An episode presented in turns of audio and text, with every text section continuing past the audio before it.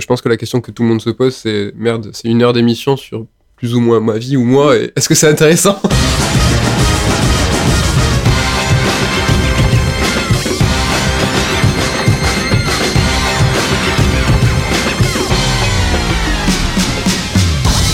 Bonjour Geekzone et bienvenue dans ce 14e épisode de DLC. Enfin, après plusieurs mois d'absence, DLC fait son grand retour sur Geekzone. DLC, c'est dans le canap, votre podcast euh, normalement mensuel de conversation. Euh, voilà, en l'occurrence, on, a pris des vacances un peu plus longues que prévu, mais on est de retour et on est de retour euh, avec un, chouette invité, Mehdi El Kanafi, qui est bah, cofondateur d'une boîte d'édition qu'on connaît bien chez Geekzone, c'est Third Editions et que nos amis gamers doivent connaître aussi, parce qu'ils font pas mal de bouquins très analytiques sur l'univers de des jeux vidéo, les, licences, euh, les histoires, les coulisses, etc. Et puis ils ont lancé il y a, il y a quelques mois une nouvelle collection euh, dédiée à la pop culture qui s'appelle Force et dans laquelle j'ai eu la chance d'écrire un livre pour, euh, pour eux sur le sujet de, Marvel Studios. Donc ben voilà, j'ai décidé de recevoir Mehdi pour discuter un peu de tout ça, comment est-ce qu'ils en sont venus à monter leur première maison d'édition? Et vous allez voir que tout ça part d'une volonté assez intense de rejoindre le petit microcosme du jeu vidéo parisien. Et je vous propose que sans plus attendre, on retrouve Mehdi El Kanafi dans le canap.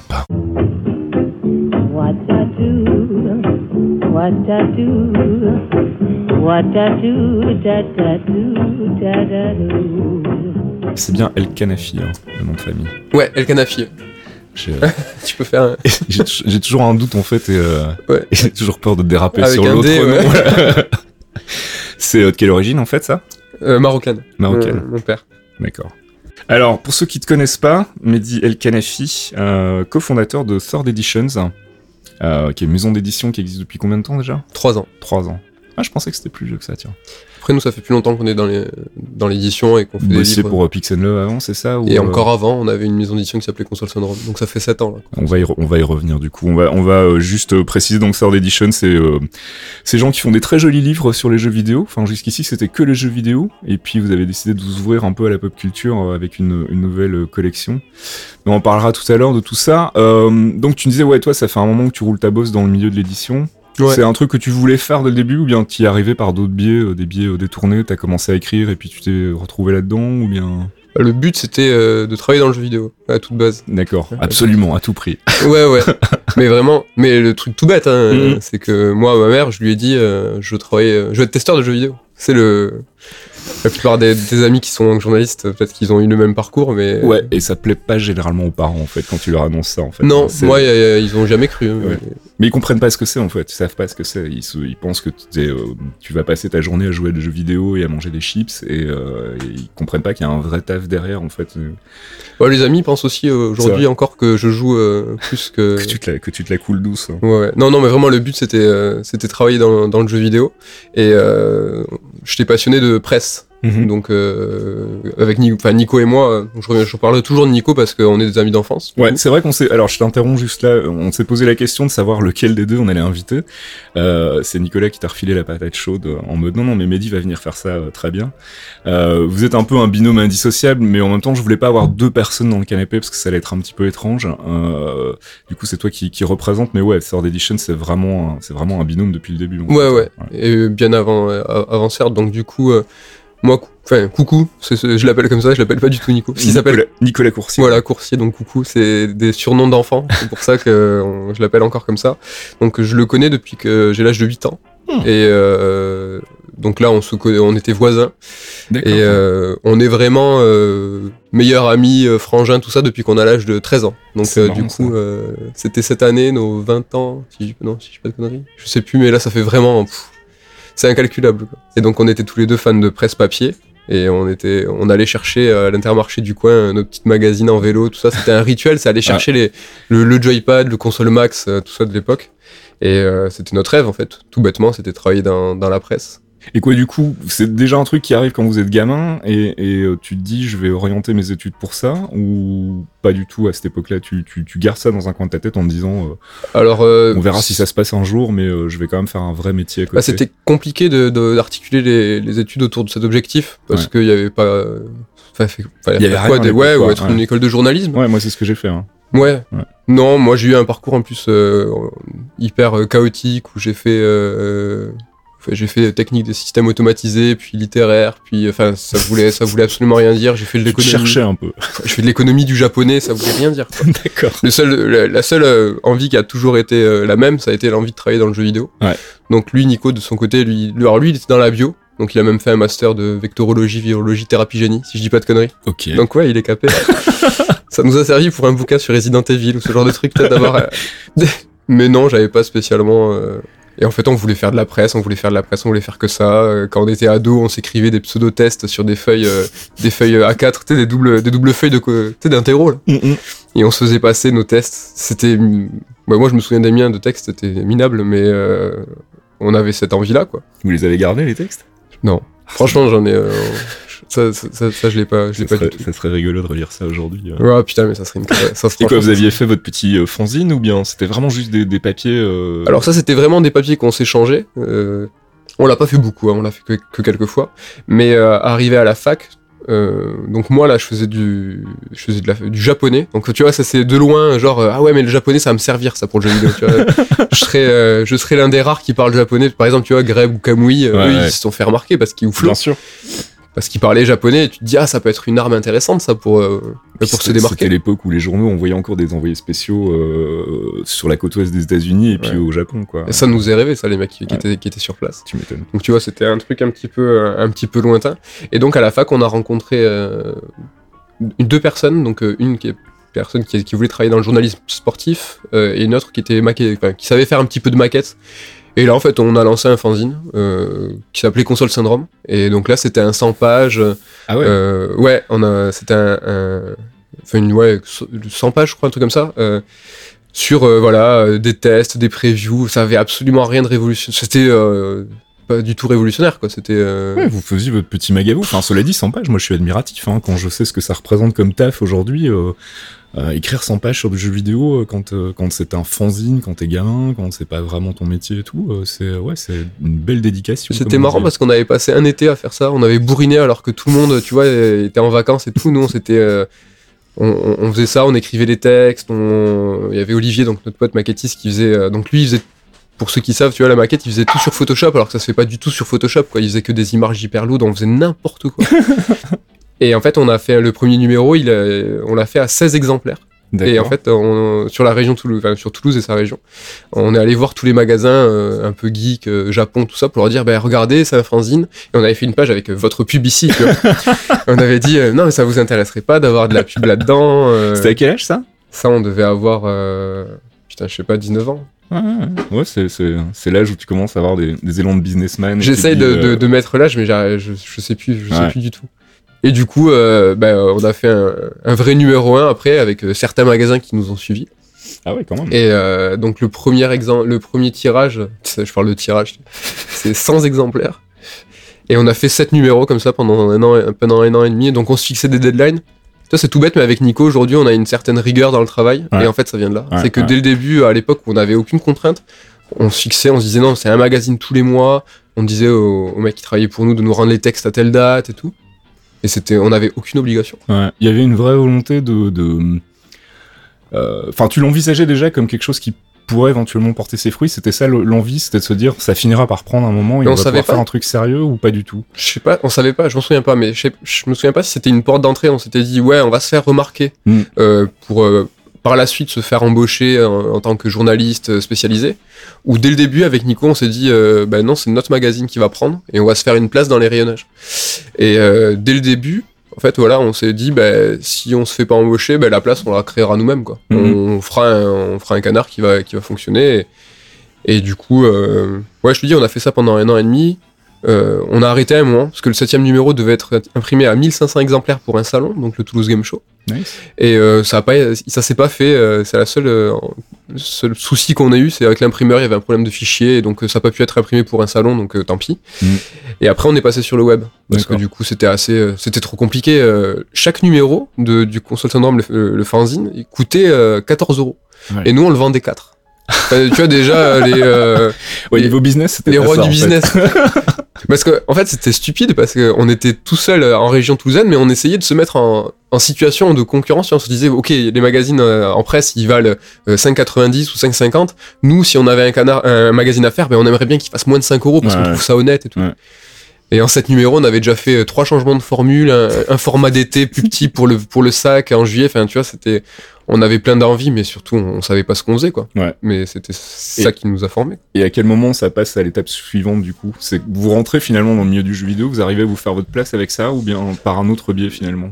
Ben, là, il a fallu qu'on finisse nos études. C'est-à-dire que là, euh, le magazine, on voit que c'est compliqué. C'était vraiment moribond à l'époque. euh, Il y a vraiment beaucoup de titres qui se pétaient la gueule. C'était quoi? C'était le début des années. euh, fin des années 90, début des années 2000 Ouais. ça? Ouais, ouais, la-. Euh, non, un peu plus. 2000, ça devait être 2000. Là, on est en 2017. Ouais, ça devrait être 2005, 2006 par là. 2000 Ouais, c'est ça, c'est la période où ça a commencé à se casser la gueule. Non, il y avait tout Euh, FGM qui se cassait la gueule, Ouais. il y avait Futur, euh, il y avait les Future, rachats. ouais. Moi, je suis parti de Futur en. Je suis arrivé en 2003, je suis parti en 2007 et c'était déjà. Ouais, c'était la fin, quoi. On sentait que c'était. Parce que c'était Yellow, c'était après Futur. C'était Future puis Yellow. Euh, Yellow, c'était le. de- si je me souviens bien, Yellow Media était le truc qui avait été fondé par les les exécutives en fait de Future qui avaient racheté en fait tous les magazines de la boîte euh, machin. Et puis il y a eu un autre truc c'était MR7 MR7 Merced, ouais. Merced c'est ça ouais. Qui était encore une autre une autre structure. Et moi je suis parti à ce moment-là. Mais euh, ouais c'était en train ouais ça se cassait la gueule euh, ça s'est cassé la gueule à partir du milieu des années 2000 en fait où on, a vu les, les les ventes chuter où le web a commencé à devenir proéminent et où euh, bah oui on avait on avait plus vraiment de pertinence surtout sur euh, bah, quand t'as un mag où t'as quand même une bonne partie de trucs qui reposent sur l'actu, quand tu sors un mois après tout le monde parce que bah ton mag il est préparé un mois en amont et que bah tout le monde a déjà eu les news sur le web, tu passes un peu pour un con quoi. Donc euh, ça devenait difficile d'avoir une plus-value dans le papier en fait. euh. Bah, c'est ce constat-là, nous, on a essayé de trouver une alternative. Parce qu'on on aimait beaucoup, nous, les, les magazines de, de Jay. Euh, Ouais. Tu sais, tout ce qui était gameplay RPG, tout ça, on est vraiment. euh, tout, tout le versant analyse euh, qu'on apprécie, ça vient un peu de ça, du magazine background qu'il a fait après. Et euh, en réponse à Internet, les magazines qui veulent proposer de l'actu mais qui n'y arrivent pas, nous, on s'était on s'est beaucoup intéressé au format long. On s'est Ouais. tout de suite dit, ben. Nous, on veut raconter quelque chose, enfin, faire des gros dossiers de, mais, tu vois, même 60 pages, c'était trop court pour nous. Quand on s'est Ouais, dit, il faut vraiment faire des gros, gros trucs. Et c'est là où on s'est dit, bah, pourquoi pas publier, pas des magazines, mais des bouquins, faire des, vraiment des formats très longs, 200 pages sur un seul jeu ou une seule série.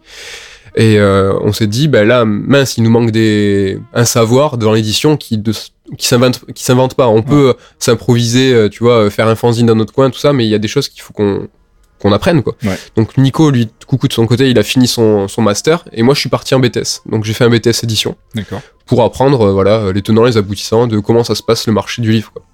Et entre temps, donc c'était il y a 10 ans, là il y a, y a Pixel Love qui s'est euh, qui s'est monté. Ouais. Donc du coup ça, on connaissait un petit peu euh, l'un des fondateurs Marco qui est, qui est du Sud-Ouest aussi. Et là ça a accrédité notre notre idée quoi. On s'est dit bah là il y a une maison d'édition qui est en train de, de se monter qui fait exactement euh, qu'on veut faire. Mais euh, eux ils étaient très basés rétro. Nous on a beaucoup l'actu, on aime parler des jeux qui sont en train de se faire en, en ce moment.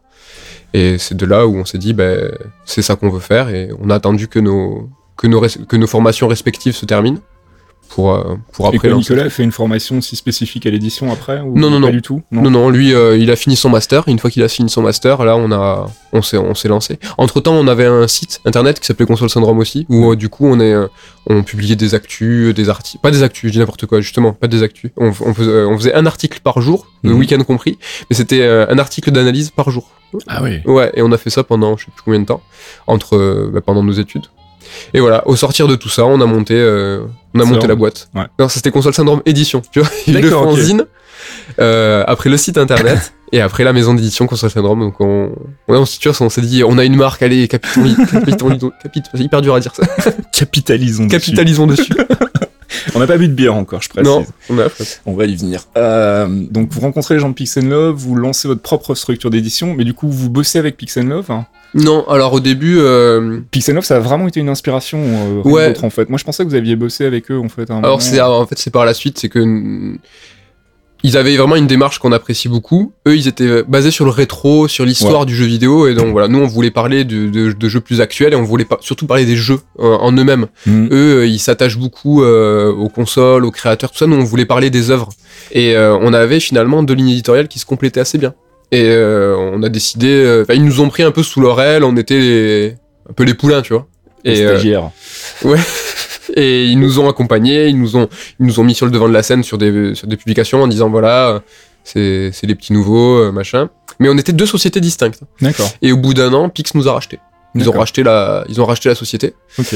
Et là, euh, donc euh, il y a eu Pixel Love Toulouse qui s'est créé, euh, le pôle, euh, et Pixel Love Paris. Donc Paris s'occupait de tout ce qui était rétro, et nous on s'occupait de tout ce qui était euh, actu. Donc euh, par exemple les bouquins Assassin's Creed, les bouquins euh, Final Fantasy ou ce genre de trucs.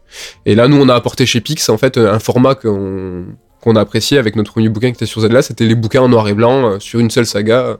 Ça c'était vraiment euh, Ouais, parce que pour le coup, vous êtes un peu, vous êtes un peu, enfin, je, je connais assez mal finalement euh, Pix and Love. Enfin, je, je, je, je connais de nom, je connais leur aura et je connais leur production, mais je, je me suis jamais vraiment plongé dans leurs bouquins. Mais j'ai l'impression que eux, c'était plus l'aspect visuel, le, le, le beau livre avec des, des illustrations avec des trucs. ouais. Vous, vous étiez vraiment en mode, nous, on est là pour réfléchir, Ouais. réfléchir aux jeux vidéo avec que du texte. euh, et C'est euh, c'est c'est pas du tout pour le coup la, la, la, la même, la même approche. Mais on était complémentaires, du coup, c'est Ouais. pour ça qu'on n'a pas vu de.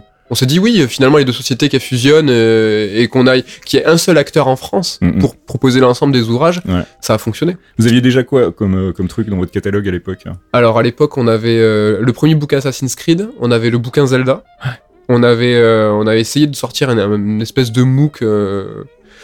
Euh, ça s'appelait Download sur les euh, jeux téléchargeables D'accord. et euh, c'était à l'époque de Limbo tout ça Hmm. Mais euh, on a fait plusieurs erreurs euh, éditoriales et c'était beaucoup trop tôt quoi.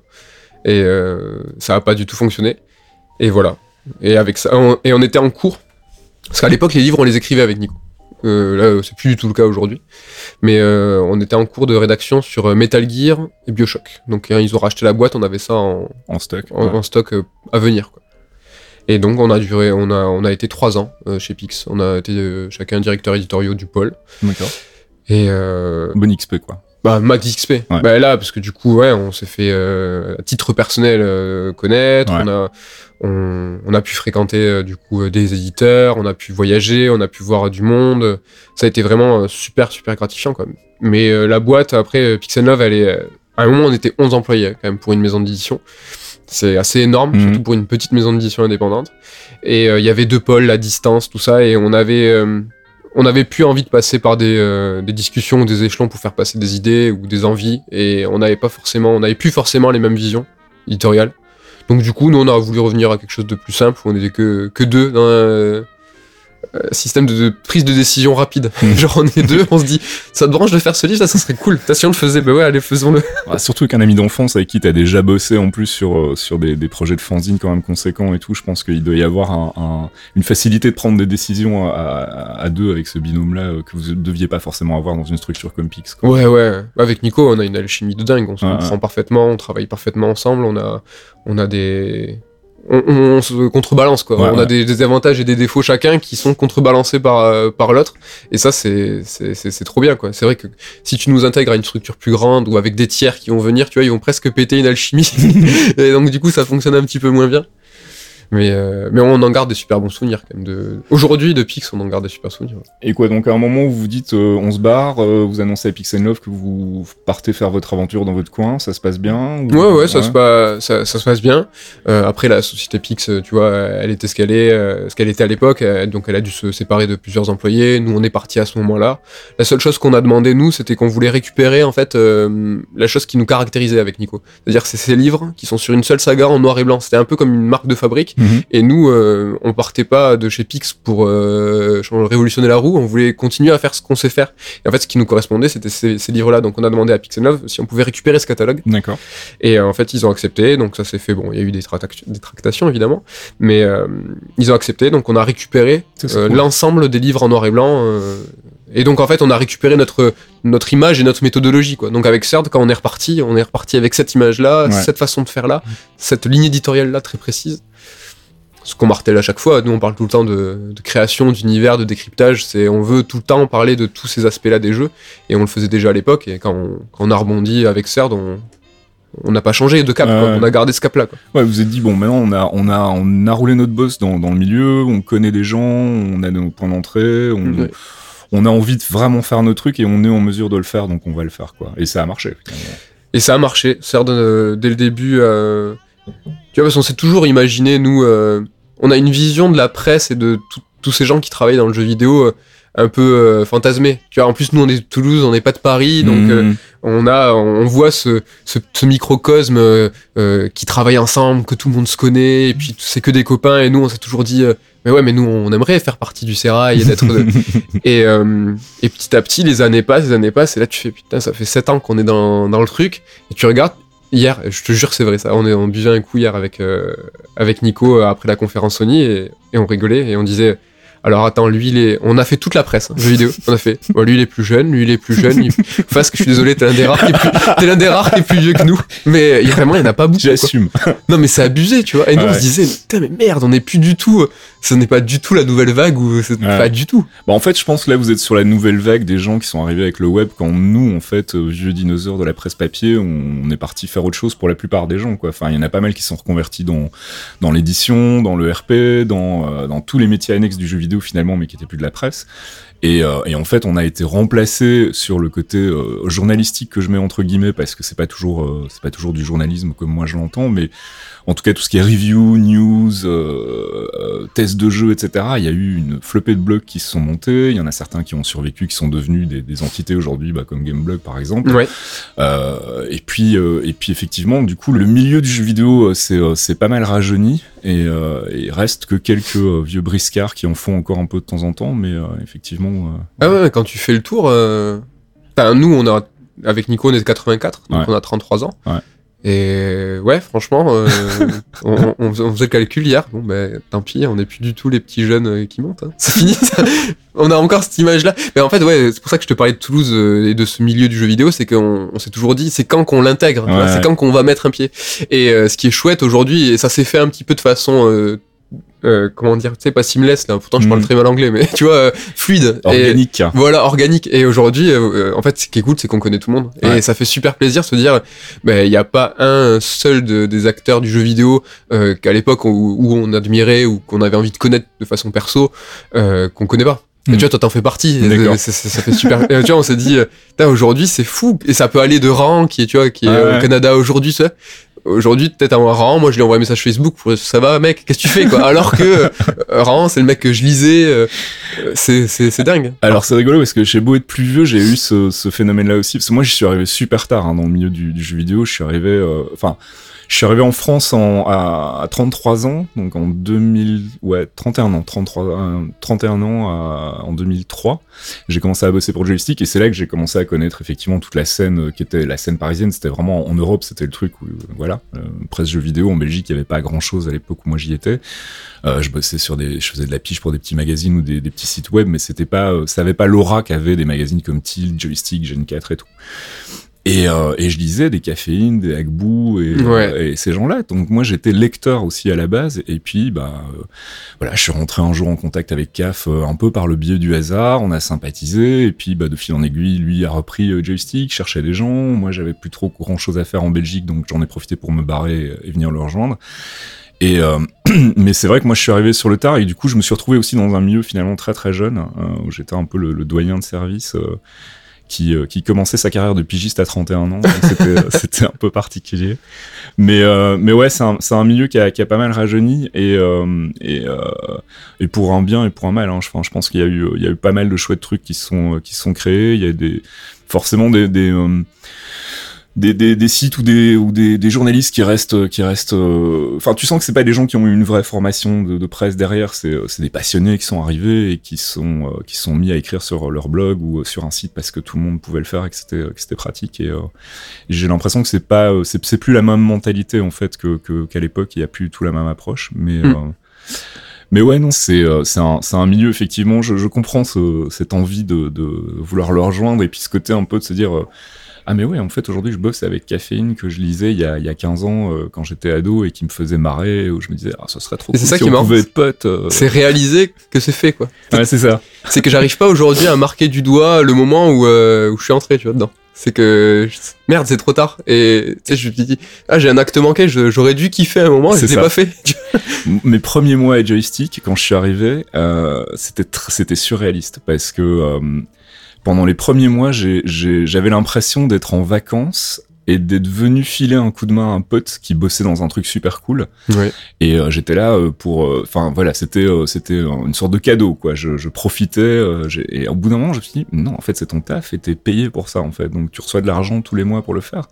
Et j'ai mis plusieurs mois avant de vraiment concrétiser le truc dans mon esprit et me dire non en fait là j'y suis je suis dans ce magazine que je lisais il y a encore trois ans en, en, en, lecteur assidu euh, et j'ai pas eu non plus ce moment où je me suis dit yes, ça y est, j'ai réussi, j'y suis arrivé. Ça s'est vraiment euh, fait de manière effectivement euh, seamless, euh, sans que je m'en rende vraiment compte. Et un, un, un, jour, je me suis dit non, en fait, c'est bon, là, j'y suis, euh, tout va bien, on y est arrivé, on a réussi c'est euh, ouais il y a un côté un peu euh, un peu surréaliste. Ouais j'avais vraiment ce sentiment d'aller euh, filer un coup de main à CAF sur son petit magazine. En plus c'était l'âge d'or toi quand t'es arrivé c'était la fin vraiment. C'était la fin 2003 ça a commencé à être la fin. Bah c'est le moment où en fait t'as eu les grands les grands mouvements hein. moi je suis arrivé à cause de ça à cause du départ de toute la rédaction de joystick qui a fondé Canard PC à l'époque euh, et puis toute l'autre partie qui est partie euh, fondée Gameblog en fait. En gros, tu as eu ce, gros split là euh, à Future quand tu as eu le rachat, euh, quand Hachette a revendu, a revendu ses parts et que Future a racheté le truc.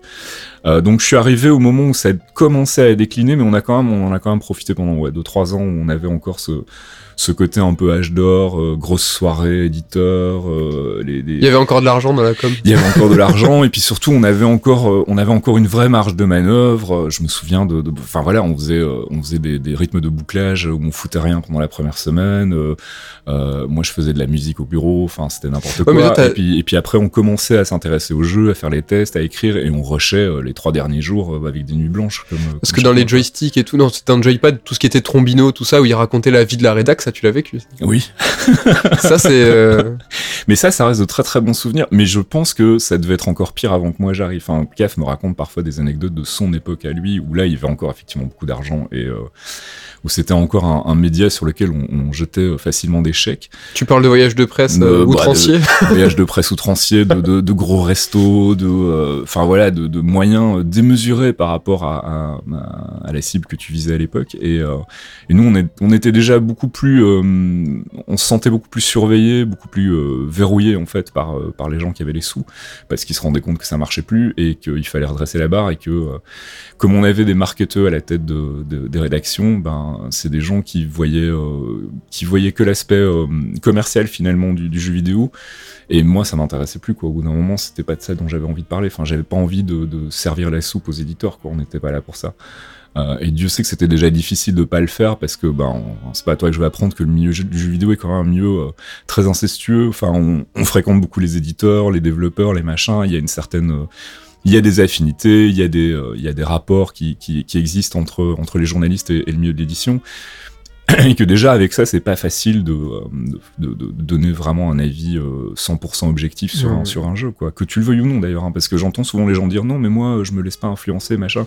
Je pense que c'est beaucoup plus pernicieux que ça c'est je, je, me rendais bien compte qu'effectivement, si j'allais écrire un papier qui allait démolir un jeu d'un attaché de presse que j'aimais bien, c'était pas forcément euh, aussi simple que pour un attaché de presse dont euh, j'avais euh, rien à foutre, quoi. Donc, donc je pense que c'est ouais, c'est plus insidieux que ce qu'on pense. Ah non, mais même inconsciemment, je pense que tu rédiges ton, ton article un poil différemment. C'est vrai que rien que ça, je peux pas, ça, je peux pas dire. Mais rien que le RP de l'avoir au téléphone après, tu dis, franchement, je suis désolé, c'était vraiment de la merde ton jeu et tout, mais c'est. Alors on avait des RP qui jouaient le jeu. Hein on avait des RP qui étaient, euh, qui étaient, enfin je citerai pas de nom, mais il y, avait des RP qui savaient très bien que certains titres qui nous balançaient euh, étaient de la merde, quoi. Et donc ils venaient nous voir avec, euh, tu sais, le, regard du pendu, quoi, en mode, alors combien et tout. Un 4 sur 10. Ah oui, quand même. Et encore là, tu parles de presse P. Moi, j'ai une petite expérience en presse généraliste. Pendant un an et demi, j'étais chargé de rubrique pour Géo Ado. Ah Géo, le magazine de euh, ils avaient un versant ado et donc du coup j'avais une double page par mois sur les jeux vidéo. Mm. Et là c'était, euh, c'est là où j'ai vraiment appris à connaître tous les RP. Et en fait quand t'es dans le versant, parce que ça faisait quand même pas mal d'exemplaires Géo ado, hein, c'était assez vénère. Et euh, là pour avoir donc j'octroyais moi une pleine page à un titre et après sur la page, sur la belle page je mettais une petite sélection tout ça. Et rien que pour une double page, mais c'était des trucs de fou. T'avais donc moi j'ai jamais fait de gros voyages de presse, mais pour Sonic aux Jeux Olympiques, on m'a proposé Toronto, des trucs comme ça, allez vas-y, viens, t'inquiète et tout. Mais en, comme moi c'était de la presse G pour les ados, mais je m'en foutais parce que euh, l'article, je l'écrivais en, en 4 minutes en, en mettant que des louanges ou des trucs comme ça parce qu'il y avait pas, il y avait pas d'aspect critique en Ouais, fait. C'était que de la présentation. Et là, euh, fait, tu peux tomber facilement. Bah là, tu, tu te fais plaisir quoi. Tu Mhm. reçois tout, euh, que ça soit console, jeu, et puis euh, je te parle même pas des voyages quoi. Mhm. Et euh, là, ouais, en, pr- en presse G, il y a pas de limite quoi. Ouais. Ça a rien à voir. Là, ça, je pense rien à voir avec la presse P quoi.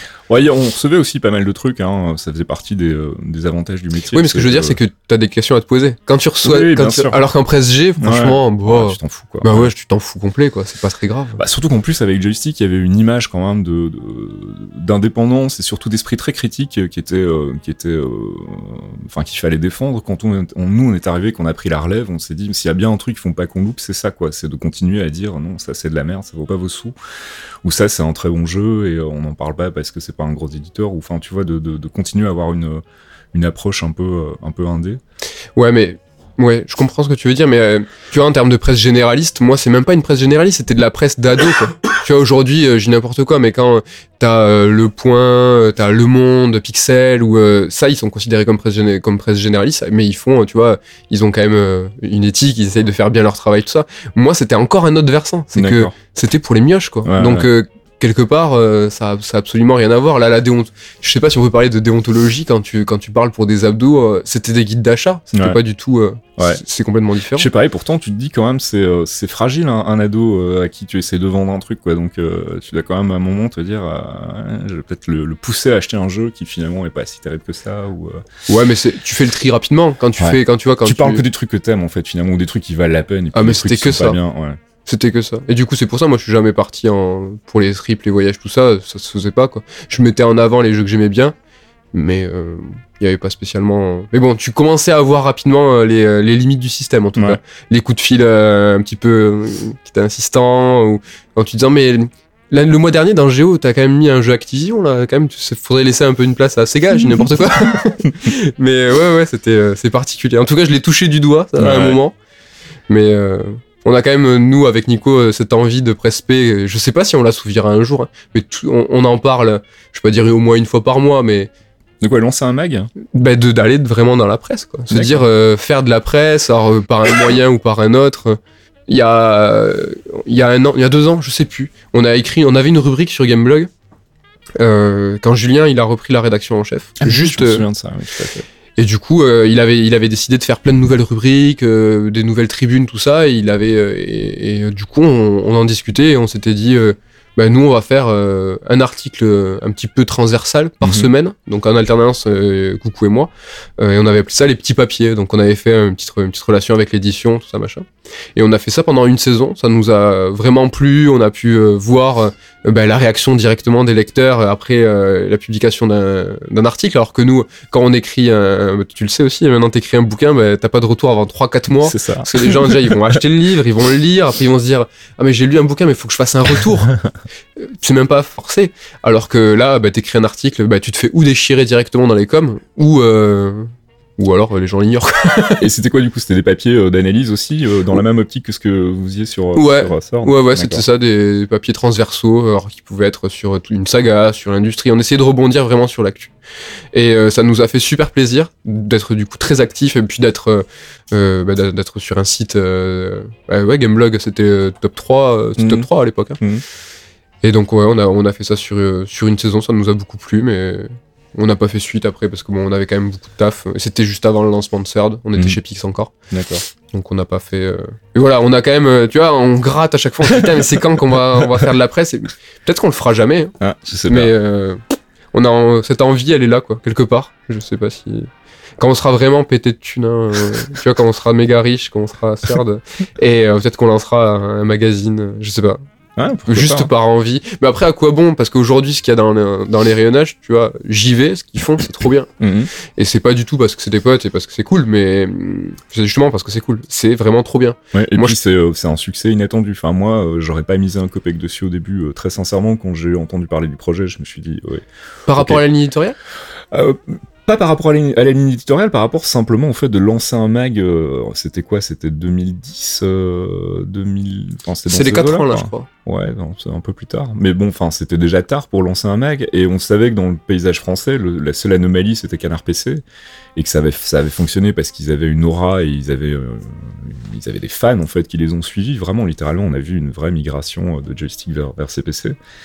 Euh, et lancer un mag, ça moi, si tu veux, à l'époque, quand, quand, et, et, mais à coup pas aujourd'hui, hein, mais quand j'ai entendu parler du projet, je me suis dit, ouais, ok, c'est les mecs qui viennent de finir joystick et ils sont dans la déprime et il faut absolument qu'ils continuent à entretenir ce truc et ça va durer trois mois et ça va pas marcher. Et euh, voilà, quatre ans plus tard, ils sont toujours là et euh, ils ont su trouver leur public, ils ont su trouver une ligne éditoriale aussi, ce qui est pas facile, Un ton. ouais. un ton et, euh, et parce que pour le coup, je pense qu'ils ont pas eu cet effet de vague de fans qu'a pu avoir CPC quand ils se sont créés, donc euh, donc c'est qu'ils, ouais, ils ont ils ont ils ont vraiment ils ont vraiment visé juste.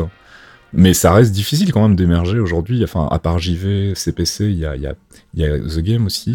Il y a Euh, The Game, c'est il y a aussi un angle encore pour le coup euh, assez différent. euh, mais en dehors de ça, euh, tout le reste euh, est en train de passer l'arme à gauche euh, Mm, à vitesse VV prime quoi. Donc euh, Ben ouais, moi j'espère que. En tout cas, moi ces mags là, ils vont, ils vont durer quoi. Parce que c'est vraiment, c'est de la qualité. Ce qu'ils font, c'est de la qualité. Et si demain on avait un mag à faire, je pense qu'à 98% ça serait ça. Mm. Mais euh, peut-être ils sont quand même plus marrants que nous. Nous on n'est pas très fun.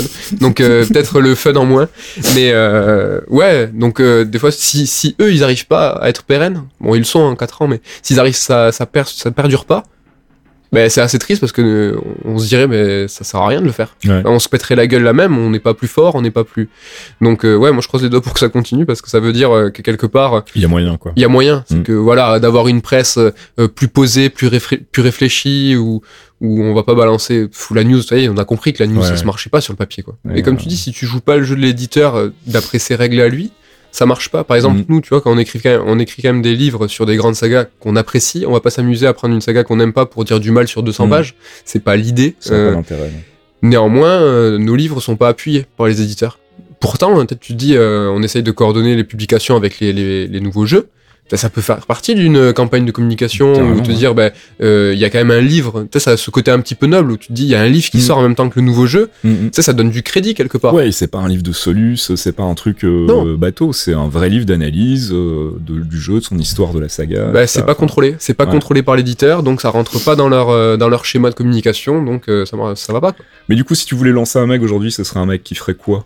Qui ferait ça aussi, de l'analyse, euh, mais plus Ouais. sur des, des, des, des petits billets alors enfin, ouais, non, je pense que ça serait, euh, ça serait, non, là, on révolutionnerait rien, ça serait un JV avec des formats plus longs, parce que c'est vrai qu'ils sont pas très dossiers. Mhm. Nous, on est très dossiers, donc ça serait, euh, ouais, ça serait les hors-séries de JV en fait. D'accord. ça serait un peu ça. Cela dit, il faut leur proposer, hein, ils ont pas de hors-série. euh, Si, ils font des, ils, ils font sur des machines. Ah oui, oui, c'est vrai, ils ont fait hors-série. Ils font- hors-séries. Mais tu vois, par exemple, là, il y a pas longtemps, sur, dans un édito, euh, il y a un lecteur qui. Non, c'est un courrier des lecteurs, il y a un, un lecteur qui demande euh, Mais est-ce que vous allez faire des hors-séries sur des grandes sagas? Et j'étais content parce qu'il disait euh, Non, mais il y a certes déjà qui fait des, des bouquins sur les sagas. Bon, il y a un de leurs euh, journalistes qui est auteur chez nous, donc euh, ils ont cité vite fait le livre Half-Life de Yann François. Mais euh, non, ça nous fait, ça nous fait aussi plaisir. euh, Donc, euh, donc ouais. Je sais pas en tout cas si si on avait euh, un magazine à lancer, ça serait en rien révolutionnaire. Écoute, faut pas forcément être révolutionnaire pour trouver son public non plus. Hein. Ça sert à rien de réinventer, euh, réinventer des, des Faut être là au euh, bon moment. C'est ça, ouais, non, mais c'est vraiment une question de timing aussi, je pense. Et euh, pour le coup, ça, c'est arrivé au bon moment. Enfin, quand vous avez monté. La, la- la boîte s'est montée en quelle année déjà? Third, c'était il y a c'est les 3 ans en février prochain. C'est ça. Donc ouais, 2015, c'était un et c'était le bon moment, c'était une continuité. Euh, disons que le public français est habitué aujourd'hui aux livres sur le jeu vidéo parce qu'on c'est une anomalie. hein. En France, on a euh, trois trois grosses maisons d'édition et euh, pas mal d'autres structures qui gravitent autour avec des ouvrages sur le jeu vidéo aussi. Mhm. Bon, on est tous passés par Pix and Love. Nous, on, existait avant Pix, mais euh, enfin, Console Syndrome, c'était là euh, avant qu'ils nous rachètent. Mais euh, ouais, on est, c'est un peu une grande famille. Le, lec- le, le lectorat aujourd'hui connaît ce marché de niche et assez exigeant tout ça. Et c'est clairement différent dans les autres pays, quoi. Au Japon, par exemple, aux États-Unis, ils sont très euh, guides, ils sont très euh, artbook.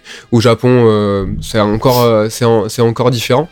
Donc, on, je sais pas si on était là au bon moment, mais en tout cas, on, continuait sur un élan, quoi. Et euh, à ce jour, avec tant de maisons d'édition et tant de publications, moi, je peux te dire que le marché, il est pas, saturé. On peut, il est capable encore d'absorber plus de livres, plus de, plus de sujets, plus de diversité. Souvent, on a des commentaires où les mecs ils disent ouais mais euh, je peux pas tout suivre, je peux pas tout acheter. Alors ça nous touche, hein, ça nous fait plaisir parce que c'est des gens qui veulent vraiment, tu vois, être euh, aux premières loges en disant je veux tout connaître d'eux. Mais nous, dans, un, dans une démarche d'expansion, il faut aussi comprendre que ben on sort des bouquins pour différents publics. Comme, euh, bah, je sais pas, sur Geekzone, est-ce qu'un lecteur, il, va lire toutes les news ou toutes les actus? Non, non, on a vraiment, vraiment des, je fais pas mal de news, par exemple, sur tout ce qui est euh, instruments virtuels, plugins pour faire du son et tout, et je sais que ça intéresse pas tout le monde, mais je sais que ça intéresse certaines personnes qui vont venir lire ces billets-là euh, avec assiduité en se disant, je vais découvrir des nouveaux outils. On, on s'adresse, on essaie de s'adresser pas à un individu type, quoi. On essaie de s'adresser à une Voilà, c'est un profil, euh, Voilà, c'est ça. c'est que nos, là, euh, voilà, on commence à avoir une, plusieurs euh, gammes de, de livres sur des sujets qui sont un petit peu différentes. On en parlait tout à l'heure du label sur la pop culture, euh, où euh, c'est des sujets connexes, hein, évidemment, hein, qu'on est tous, euh, on va tous voir les films du MCU et puis on joue tous à Zelda et à Final Fantasy, en gros. hein.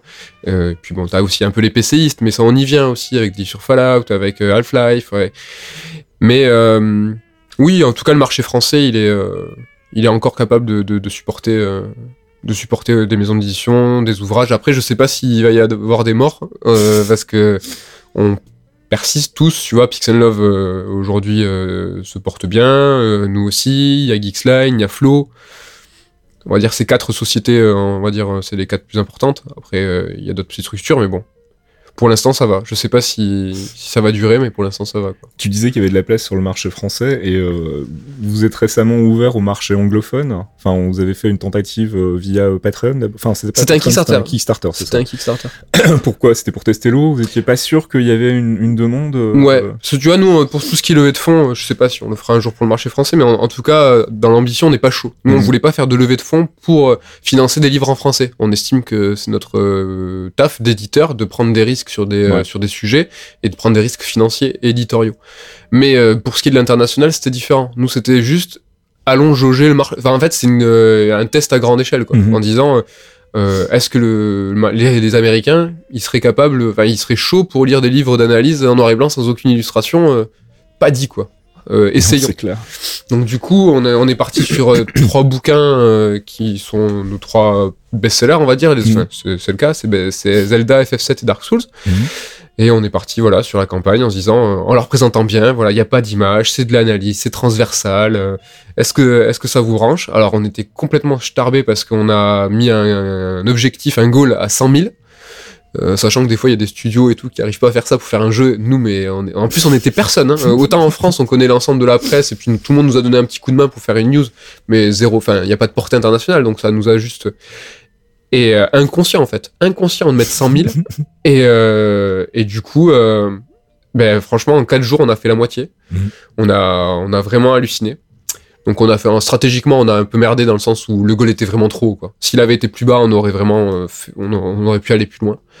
Et euh, ouais on l'a réussi. Au bout de au bout d'un mois de campagne on a levé 140 et euh, pour une petite maison d'édition qui était personne on, a réussi à intéresser des médias des gros des Kotaku des euh, c'était ouais des, Game Informer des, des trucs un peu un peu fat.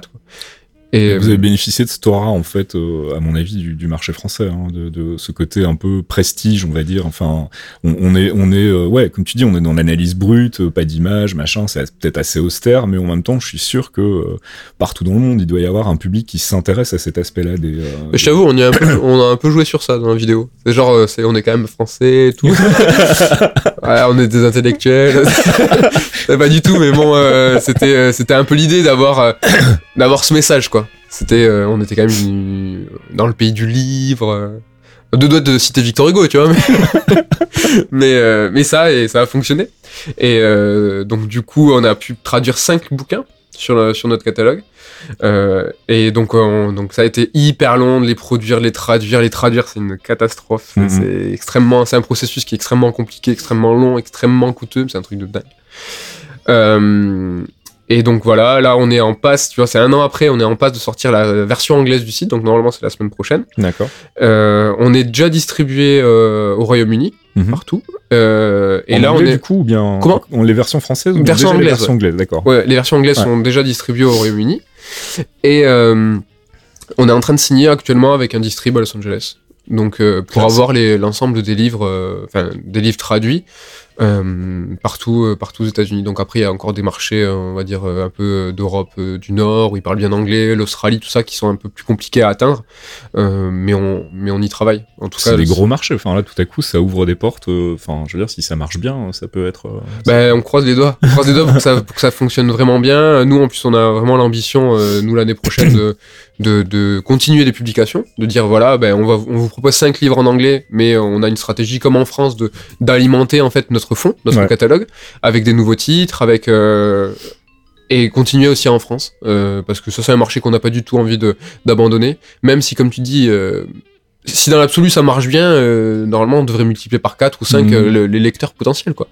Mais le, le marché français, on a vraiment envie de, de le conserver déjà d'un parce qu'on connaît bien, on connaît le lectorat, on connaît les acteurs et les journalistes, et on, en fait on a envie de s'en servir comme un espèce de petit, euh, tu vois, laboratoire, en se disant euh, le lectorat on le connaît, euh, on va essayer des trucs un peu plus niches, ou on va Mhm. essayer d'aller un petit peu plus loin dans la, dans la démarche que euh, lancer à grande échelle euh, des nouveaux bouquins pour les States. Pour l'instant, on va vraiment rester sur une logique de traduction. C'est une sorte de laboratoire, en fait. ça. Ouais, c'est ça, c'est un labo, quoi. C'est vraiment un labo.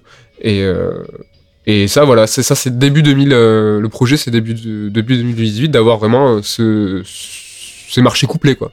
Marché en parallèle français et, et américain. Donc, euh, Et pour le, le- le marché US, du coup, c'est de la traduction pure. Vous avez jamais été tenté de faire de l'adaptation ou de. Enfin, tu t'es jamais dit, on, on, on peut peut-être faire une version US du bouquin. Ça vous a jamais traversé l'esprit pour essayer de vous adapter au, au marché ou justement vous avez voulu garder la spécificité. euh, ouais, parce et- qu'après, euh, bon, le coup de bol, hein, les bouquins qu'on a rédigés, ils fonctionnent. Euh, aussi. Bah euh, voilà, réponse à ma question. il fonctionne, euh, il fonctionne au. Bon, après, il y a tout un une problématique de glossaire de tout, euh, tout ce qui est euh, jargon qu'il faut utiliser, euh, qu'on Ouais. utilise nous en France et qu'on n'utilise pas aux States, ou euh, des tournures de phrases. C'est stupide, hein, mais par exemple, quand t'as un auteur qui dit, ou enfin, un auteur, pour le coup, c'est nous qui l'avons écrit le, le livre, donc j'exa- j'exagère, mais quand, on- quand t'écris, euh, ah, le, le- jeu est sorti chez nous, tu vois. Ah, chez nous, ça Oui, marche pas. ouais. Donc t'as tout, il y a tout un, un passage à faire sur tous les bouquins. Donc là, sur les nouveaux livres que je travaille avec les nouveaux auteurs, on fait gaffe direct à Ouais, ça ouais. en disant, mais quand tu utilises des termes euh, adaptés, par exemple Nintendo qui font un travail de localisation euh, bien précis, euh, bah, il faut tout rechanger, tout passer pour le marché américain. Donc là, dès le début, on, on prévient les auteurs en disant, faites un glossaire avec euh, comment ils, ils appellent ça aux États-Unis, comment ils appellent ça en France. Vous évitez les sorties chez nous, ou, en Occident c'est mieux.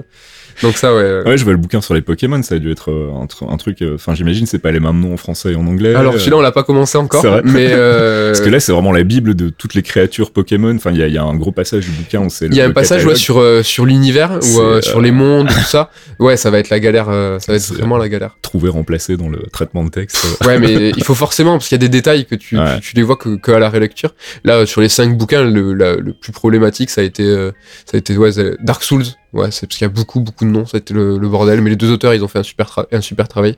Le Zelda, ça a été un peu chiant parce que c'était Nintendo. Et après, tu vois, par exemple, Metal Gear et FF7, euh, les termes et les villes, les personnages, tout ça, c'est plus ou moins la même chose. Donc ça, Mhm. c'était c'était assez fastoche.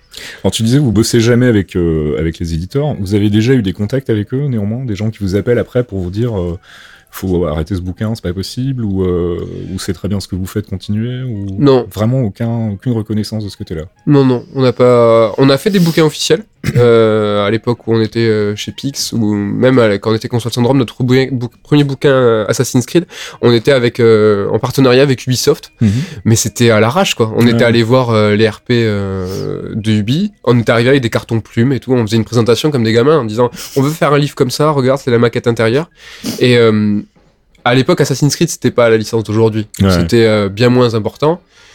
Puis ils ont dû nous trouver mignons, ils ont fait oui, oui, ben, on vous donne full access, euh, utilisez, les, utilisez les images, puis tiens, si vous voulez des interviews, pas, pas de problème. Quoi. Pas mal. Donc le premier bouquin Assassin's Creed, ouais, full access, euh, pas de droit à l'image, rien. Après, on a fait des mises à jour du livre, donc il y en a eu deux euh, pour Assassin, Assassin- Assassin's Creed 3 et sur Black Flag. Ouais. Ah là, c'était pas pareil. Ouais, quand je commence à devenir un peu connu. Ah euh, là, la, la- la licence, elle était un peu différente. Donc, on a mis un logo Ubisoft sur la couverture. Et puis, euh, on a eu, pareil, euh, les accès, mais il y a eu un contrôle au niveau de la maquette, au niveau de la rédaction. Donc, ils ont tout relu, tout validé. Ils nous ont pas fait changer une virgule. Ça, c'est cool. Ça, c'est pas mal. Ils nous ont. euh, Il y a eu juste un petit truc sur la BD. Qui était, nous on a dit que c'était de la merde, la BD, sur, parce qu'ils ont une maison d'édition, les deux royaumes. Et on a dit, bah, franchement, la BD c'est vraiment naze et tout. Et, euh, et ça leur a pas trop plu. Et donc nous, on leur a dit non, mais franchement, c'est pas top quand même. donc on a sûrement dit, euh, on a sûrement fait une tournure de phrase pour dire que la, la, la BD, ça restait de la merde.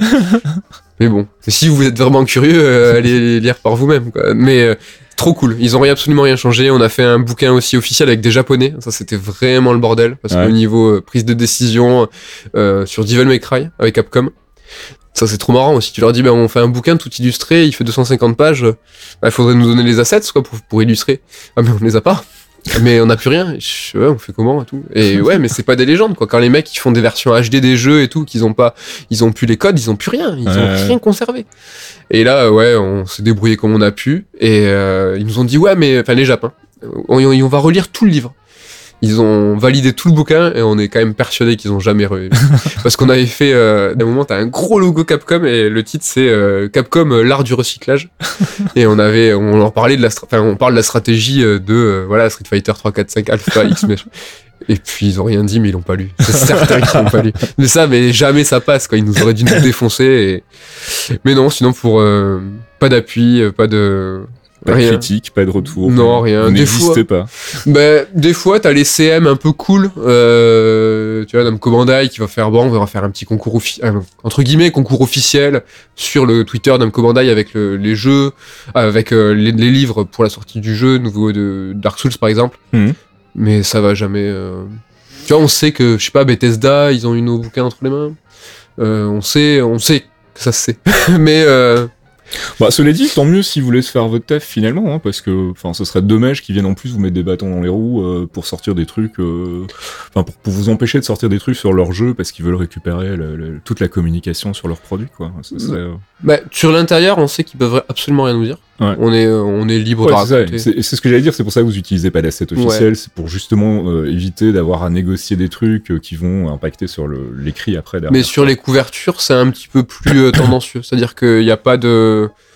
Il y a pas de loi euh, vraiment qui dit t'as pas le droit de faire ci ou t'as pas le droit de faire ça. Nous on utilise un- une zone grise en fait qui c'est par rapport au, au droit de citation. On va Mhm. dire ben voilà c'est pas un bout de phrase mais c'est un bout d'illustration. Ouais, ouais. Même par rapport vis-à-vis du droit du commerce en disant ben nous en fait on informe notre lecteur de ce qu'il va lire. Donc on a le droit un petit peu de, de, de paro- pas de parodier c'est parodie c'est encore autre chose mais euh, d'utiliser euh, quelque chose qui évoque Mhm. la série. Et ça, euh, ouais, c'est euh, entre deux eaux, quoi. C'est que on a le droit, on n'a pas le droit. euh, même eux, tu vois, de leur point de vue, ils, ils nous voient faire, ils font, ouais, ils ont le droit, ils ont pas le droit. Ouais, tu vois, pour l'instant, c'est statu quo, tout le monde se regarde en disant ouais, c'est bon. Mais euh, ils voient bien que nous, enfin, on n'est pas là pour, on n'est pas là pour se faire une tonne de blé sur leur jeu. On n'est pas et on n'est pas là pour dire du mal de leur euh, de leur production. On est justement là pour pas pour leur donner du crédit, ils ont pas besoin de nous, mais on est là d'un point de vue extérieur pour essayer d'a- d'analyser les œuvres en disant bah, qu'est-ce que les créateurs ont voulu raconter avec ces jeux-là. Mais euh, Bah, finalement, vous offrez quelque chose que, que peu d'éditeurs offrent euh, de leur côté, quoi. Enfin, j'ai- peu d'exemples de- d'éditeurs qui aient sorti des bouquins euh, analytiques sur leur jeu, quoi. Enfin, ah non, il y en a pas. Après, tu vois, il y, a des- il y a des phénomènes comme euh, Pokémon Go qui est sorti et t'as vu une vague de livres, mais Mhm. tout le monde y est allé de son petit bouquin, de Hachette à la rousse, sur euh, Pokémon Go, machin, blabla, et je peux t'assurer qu'ils ont pas les droits. Mhm. Mais ça, c'est, tu vois, et c'est, ils profitent d'un, d'une actu, de quelque chose qui est important pour dire, ok, là, il y a un sillon, il y a, il y a quelque, il y a un truc qui est en train de se dessiner, allons-y, euh, il y, a, il y a un lectorat à choper. Bah, tu vois, nous, ça fait 7 ans qu'on fait ça, ça fait 7 ans qu'on parle avec passion de- de- du jeu vidéo et dans des formats longs. On n'a pas attendu qu'il y ait une mode qui se lance pour pouvoir raconter. euh, et euh, si demain, on. Bah, tu vois, euh, le pire des scénarios, on nous dit, non, mais faut arrêter, vous avez pas le droit de faire tout ça. bah ouais, euh, on serait dégoûté, mais on ne comprendrait pas. On Mhm. dirait putain, mais qu'est-ce que vous, enfin, je sais pas, vous voulez qu'on fasse quoi euh Oui, c'est ça. C'est, euh, on n'a plus le droit de faire son métier de journaliste finalement, parce que c'est, euh, on, a- on reste quand même quelque part dans, dans, dans le journalisme aussi, dans l'analyse euh, journalistique, quoi. Donc, si tu veux plus parler des jeux parce qu'ils sont sous licence, même si t'as rien demandé à personne, t'as pas demandé d'illustration, si tu utilises pas de matériel copyrighté, tu indiques pas où aller télécharger les jeux. Enfin, je sais pas, il y a, y, a, y a rien. Il y a rien qui peut leur nuire, quoi. Sauf qu'effectivement, ils, ils maîtrisent plus complètement leur canaux de communication. Mais toi, tu l'as vu, t'as été de l'autre côté aussi quand t'as ré- rédigé ton livre. Ben, tu t'es pas dit à un moment, euh, je sais pas, je veux du mal. à- Enfin, ou tu je vais raconter des choses qui vont être néfastes aux, bah, t'es pas là aussi pour leur cirer les pompes, t'es là pour faire ton taf. Je, je, suis là pour raconter une histoire et puis raconter une histoire qui m'intéresse moi, qui me passionne et que j'ai envie de partager avec d'autres gens. Effectivement, ça aurait été plus facile de pouvoir avoir des accès, des trucs comme ça. Mais le problème, c'est que je sais comment ça fonctionne dans, dans tous les milieux euh, de l'entertainment. C'est qu'à partir du moment où tu as des accès, tu sais, tu concèdes des trucs aussi. Et euh, ouais, on va te dire, ok, c'est super, tu peux avoir une heure d'interview avec euh, le big boss de Marvel Studios, mais derrière, nous, on veut relire le bouquin, et on veut un droit de regard, et on veut un droit de s'il y a des choses qui nous semblent pas correctes, etc. Ben, dans ce cas-là, non, tant pis, je continue à faire mon taf sans, avoir accès aux personnes, et euh, c'est dommage, quoi. Donc je comprends cette logique de vouloir s'en détacher, de faire son truc dans son coin, et effectivement, je, je vois pas quelle raison pourrait les amener à, à vous interdire de le faire un jour. Euh, sauf effectivement à se dire on perd de l'argent parce qu'on pourrait le faire nous-mêmes, on est trop con et, euh, et, on a des gens qui font ça mieux que nous à côté et qui les vendent. Mais comme tu dis, en termes d'accès, c'est vrai que nous, des fois, on, a, on se dit, si on, si on avait pu avoir les créateurs là, on aurait posé telle question et telle question mais on s'en détache aussi et on se dit mais est-ce que c'est pas une bonne chose? Nous on est là pour analyser les œuvres et c'est les, les jeux qui parlent d'eux-mêmes. Ça peut être un film, ça peut être euh, un manga ou une série animée, mmh. mais c'est la création qui parle et elle, elle ment jamais. Alors que si t'as un, un accès au, au créateur, ben t'as déjà le filtre de la mémoire quand tu vas lui dire alors il y a 20 ans t'as fait ça, alors mec ouais je m'en souviens, alors euh, s'il est encore chez l'éditeur ou euh, dans le studio, non mais ça j'ai pas le droit de le dire. Alors ça. donc finalement D'accord, pour ta pour ta couverture, tu peux dire euh, en, en, en, tu vois en partenariat avec l'éditeur, euh, révélation exclusive et tout. Mais il y a du bon et du mauvais quoi. Tu peux avoir, tu peux essayer de tirer le meilleur d'un créateur, euh, mais des fois euh, tu, ça va ça va, ça va être pernicieux, quoi. Non, et puis on est, oui, comme tu disais, on, on en parlait tout à l'heure, il y a ce côté aussi influ influence euh, insidieuse. Tu, tu, tu vas passer du temps avec quelqu'un pour parler de son projet, ben, ça va forcément euh, teinter un peu ton, ton, ton, la manière dont tu l'appréhendes, quoi. Oui. Tu peux, par exemple, avoir, euh, euh, tout à coup moins envie de mettre en exerce des points négatifs. Tu te dis bon ok maintenant je comprends mieux pourquoi c'est comme ça et puis bon c'est ce brave euh, machin avec qui je viens de passer euh, trois week-ends consécutifs à discuter, je peux pas lui faire ça et tout. Donc il y a peut-être aussi effectivement un risque de, de, de, de, rendre le truc un peu trop perméable en fait et euh, de finalement pas dire ce que tu avais envie de dire quoi. Mm -hmm. C'est clair qu'il y a des trucs dans le bouquin sur Marvel par exemple, il y a, il y, a, il y, a, il y, a, y a des choses qui sont connues, il y a des choses qui sont supputées aussi parce qu'on connaît pas, on sait pas tout ce qui se passe dans les arcanes de, de du business là-bas, mais on, on, suppose que ça se passe d'une certaine manière. Et je sais que c'est clairement des infos que je pourrais pas euh, avoir confirmées par quelqu'un de là-bas. Et d'un autre côté, si je leur en parle, ils vont me dire non ça il faut pas en parler, euh, vous pouvez pas le dire, etc. Euh, c'est euh, diffamation, machin, etc. Dans tous les cas, tu n'auras pas la confirmation. Ouais. Alors que si tu lèves le loup en disant bah franchement là c'est quand même bizarre ouais. de moi de mon analyse de ce que j'ai vu de comment les acteurs ils ont réagi sur ci ou ça bah, tu peux euh, tu peux avoir des indices euh, assez probants c'est un vrai taf de journaliste hein, c'est ça c'est que tu tu t'as pas tous les éléments mais avec les éléments que t'as t'essayes de tirer des conclusions et, euh, et bah, tu gardes toujours la prudence du conditionnel en oui. disant voilà il se pourrait que machin, mais c'est un peu notre taf aussi, quoi. Et effectivement, le fait d'avoir accès aux gens peut être un avantage parce que si les gens sont décidés à parler, euh, bah tu vas avoir des, des chouettes infos. Mais dans, dans ces milieux où la com super importante, tout est tellement verrouillé que, enfin, je veux dire, je pense que les, les big boss des studios ont pas le droit de parler sans avoir d'abord parlé à leur attaché de presse ou à leur leur, leur, leur relation presse, leur pôle presse. Donc c'est, euh...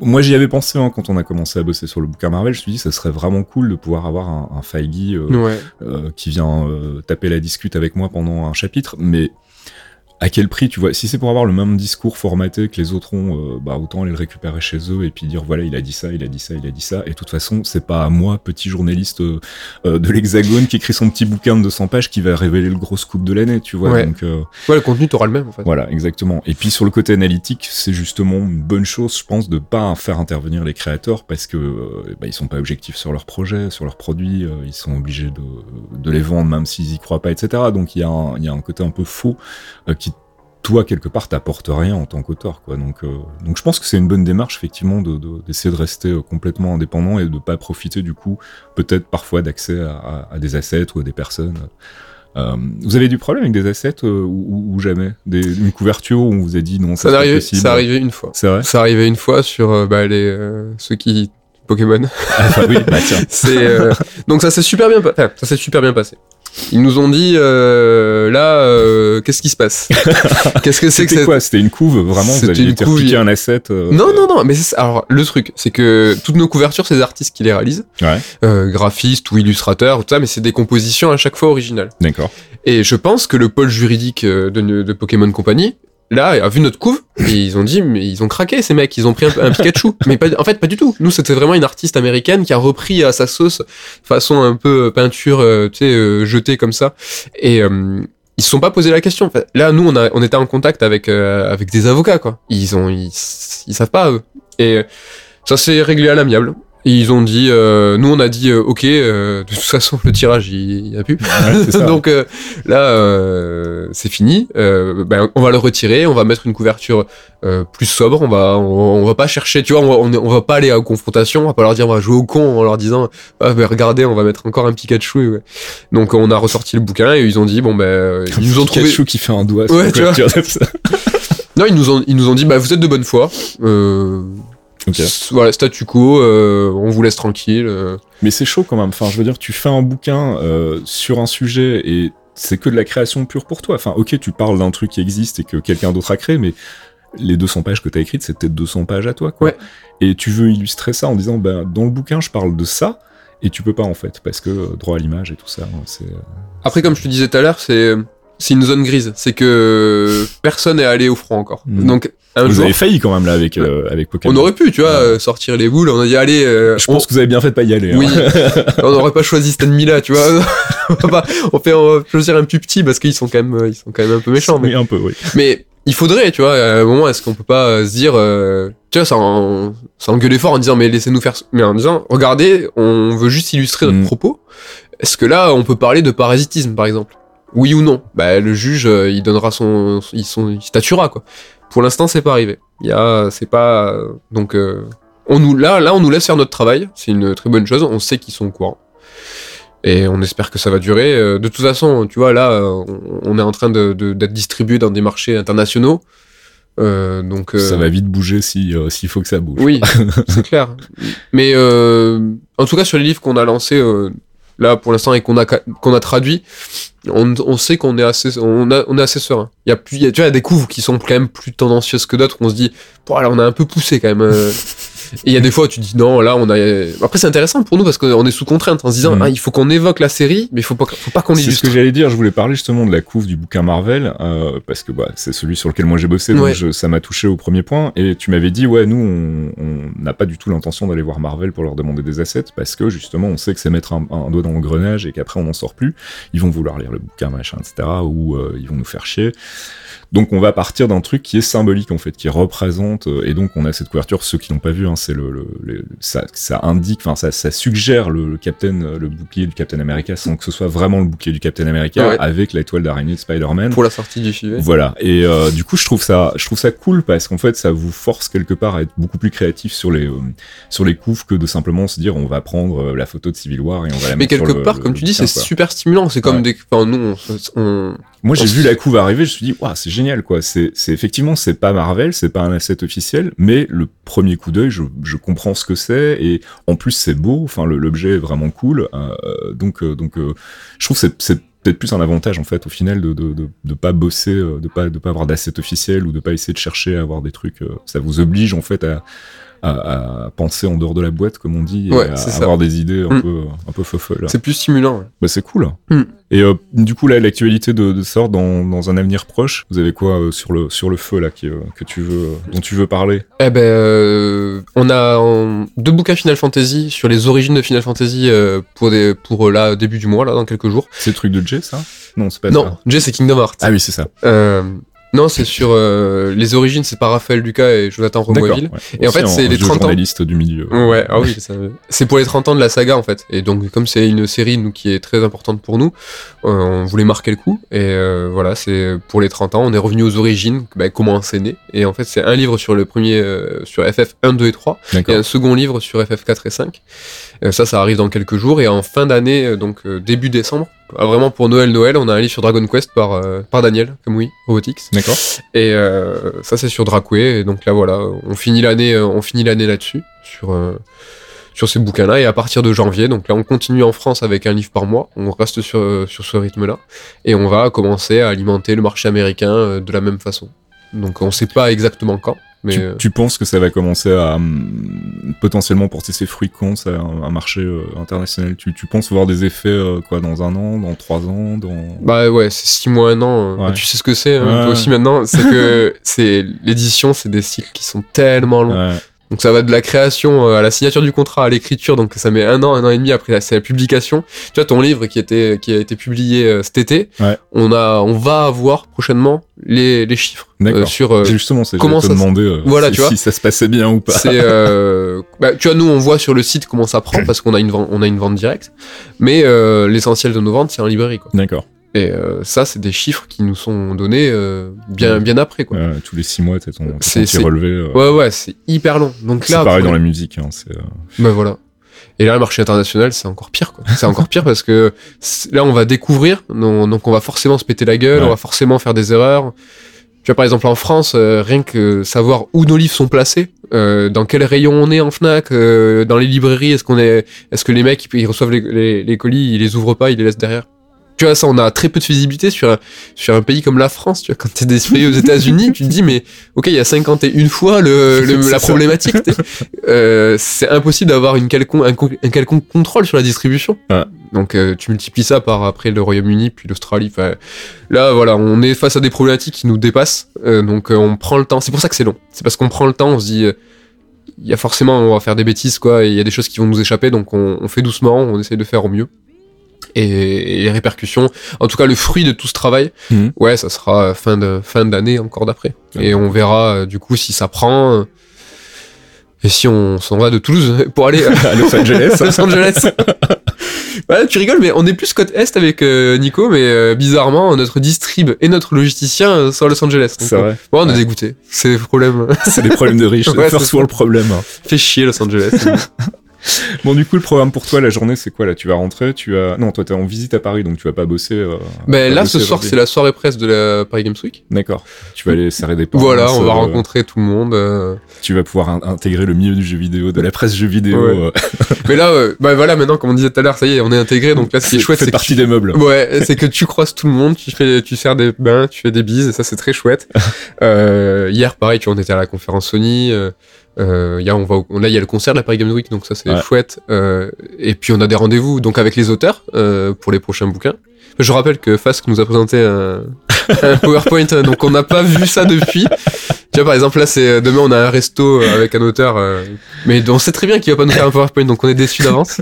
ouais, si pour ceux que ça intéresse, j'ai- je- parce que je vais pas raconter l'histoire du PowerPoint ici, mais c'est parti vraiment d'une bonne intention et c'est c'est devenu une espèce de ouais de, de, de maître étalon. Maintenant, vous Ah attendez ouais. des, des PowerPoint à chaque présentation. Mais on attend que quelqu'un fasse mieux, quoi. Une, euh, J'en parlais et puis ça sera l'occasion de parler de ça aussi. J'en parlais dans votre podcast hein, puisque vous avez lancé un podcast il y a il y a trois quatre mois maintenant. Ouais, c'est ça, ouais. euh, Sort d'émission, euh, qui est un podcast où bah vous continuez à faire ce que vous faites euh, le mieux, euh, c'est-à-dire euh, analyser, critiquer, chroniquer. euh, Mhm. En l'occurrence, c'est quoi Vous prenez euh, le sujet d'un bouquin, vous invitez son son Ouais. auteur et vous en discutez avec lui en gros. Et on fait les coulisses des coulisses. En fait, L'auteur va dans les coulisses des sagas et nous on va dans, la coulisse, dans les coulisses de la création du livre. Voilà. Donc c'est euh, c'est intéressant parce que ça permet souvent d'a- d'ajouter un éclairage sur des trucs sur lesquels t'as pas forcément eu le temps de, de parler dans le bouquin ou de développer. Ça permet de compléter les infos et puis ça permet aussi d'avoir des petites anecdotes, donc comme cette fameuse histoire du PowerPoint que je raconte dans, Ouais. dans l'épisode où je suis passé vous voir. Et, euh, et c'était rigolo. Mais oui, enfin voilà, je, sais, je, je te dis, je, encore une fois, je savais pas comment présenter les idées que j'avais en tête de manière claire, et j'ai commencé à faire un PowerPoint pour moi en me disant je vais avoir une liste à leur expliquer. Et je me suis dit, ils vont pas regarder ma gueule pendant une demi-heure, on va mettre des images, quoi, on va mettre des gifs, on va mettre des trucs rigolos et tout. Et euh, ouais, je, je revois vos yeux écarquillés Ah ouais. sur le canapé, genre, mais putain, Ah non, mais franchement, on nous avait jamais. euh, J'avais jamais que vu ça. moi. ce psychopathe En 7 ans, euh, pas un auteur nous avait fait ça, mais non, non. Mais on attend, hein, je fais un appel à. Appel à tous les autres Ouais, à tous les euh, autres. on attend le. PowerPoint. Ou Ah, là, mieux, je- Ah non, la mieux. vidéo, le clip, hein, le, je sais pas. Ou le spectacle vivant. Le Je sais pas. Il va falloir présenter quelque chose en live, mais je sais pas quoi. Ah, mais- la prochaine fois que tu vas arriver chez un auteur et qu'il va commencer à déplacer la table, à déplacer les... Ah ouais, ouais. Ça y est, ça y est, on Enfin. a notre spectacle. Bah, Bon. J'ai hâte. Mais c'était bien cool de parler avec toi, Mehdi, en tout cas. Il y a déjà, merci. euh, ouais, plus d'une heure, putain, ça passe vite. hein.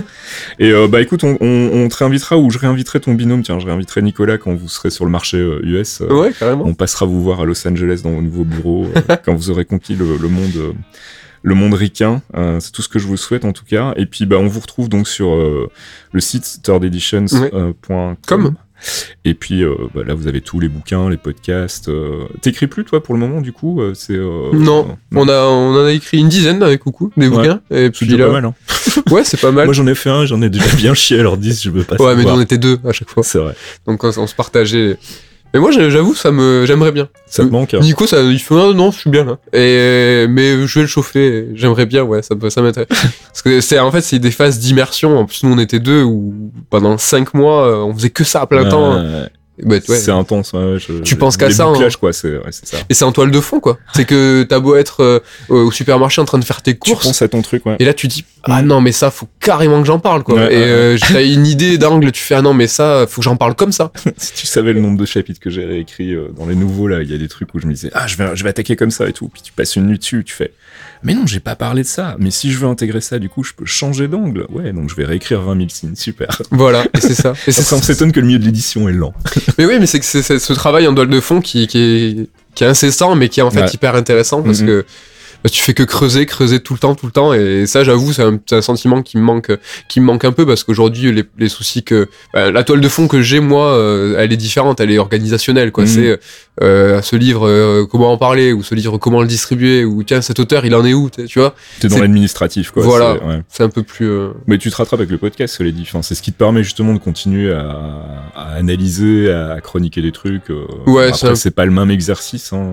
Je sais que c'est pas un exercice dans lequel on est euh, tous foncièrement à l'aise ou aussi à l'aise qu'à l'écrit, mais, euh, mais euh, ouais, c'est vrai que je peux comprendre que ça doit manquer, en fait, effectivement. Un petit peu de critique, un petit peu d'analyse. ouais, euh. Enfin, faut. euh, de nous ouvrir sa gueule, quoi, donner son avis, tu vois. Je veux ouvrir ma gueule. ouais, c'est ça. Je veux parler, écoutez-moi. Bon, bah merci d'être venu dans le canap, Mehdi. Je vais Merci te à libérer, toi. Comme ça, tu vas aller pouvoir euh, serrer des pinces et, Ouais. euh, et retourner voir tes petits copains du milieu journalisme, jeux vidéo.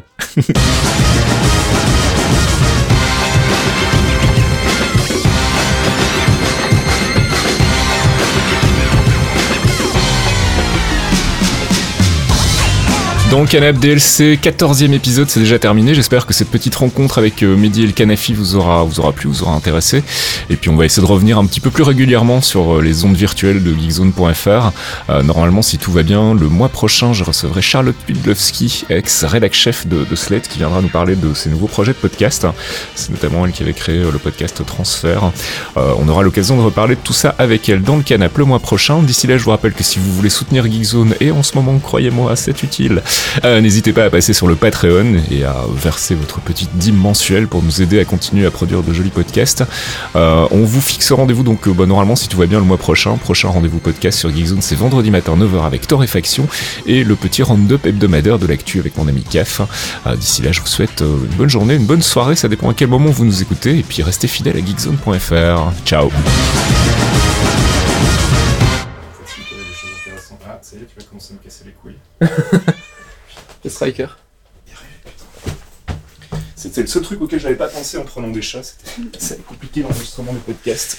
Oui, surtout pour toi, l'activité que t'as. Oh putain. Voilà. Un podcast signé Faskill. Faskill.com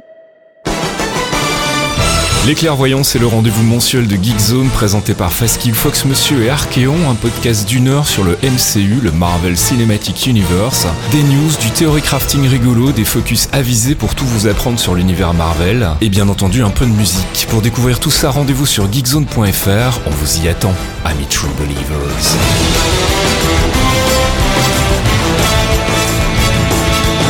Hey, how's your girl, man? Uh, she left me. Oh. Yeah, my mom died too. And my dad got deported. But I got the van. It's nice. Yeah, right?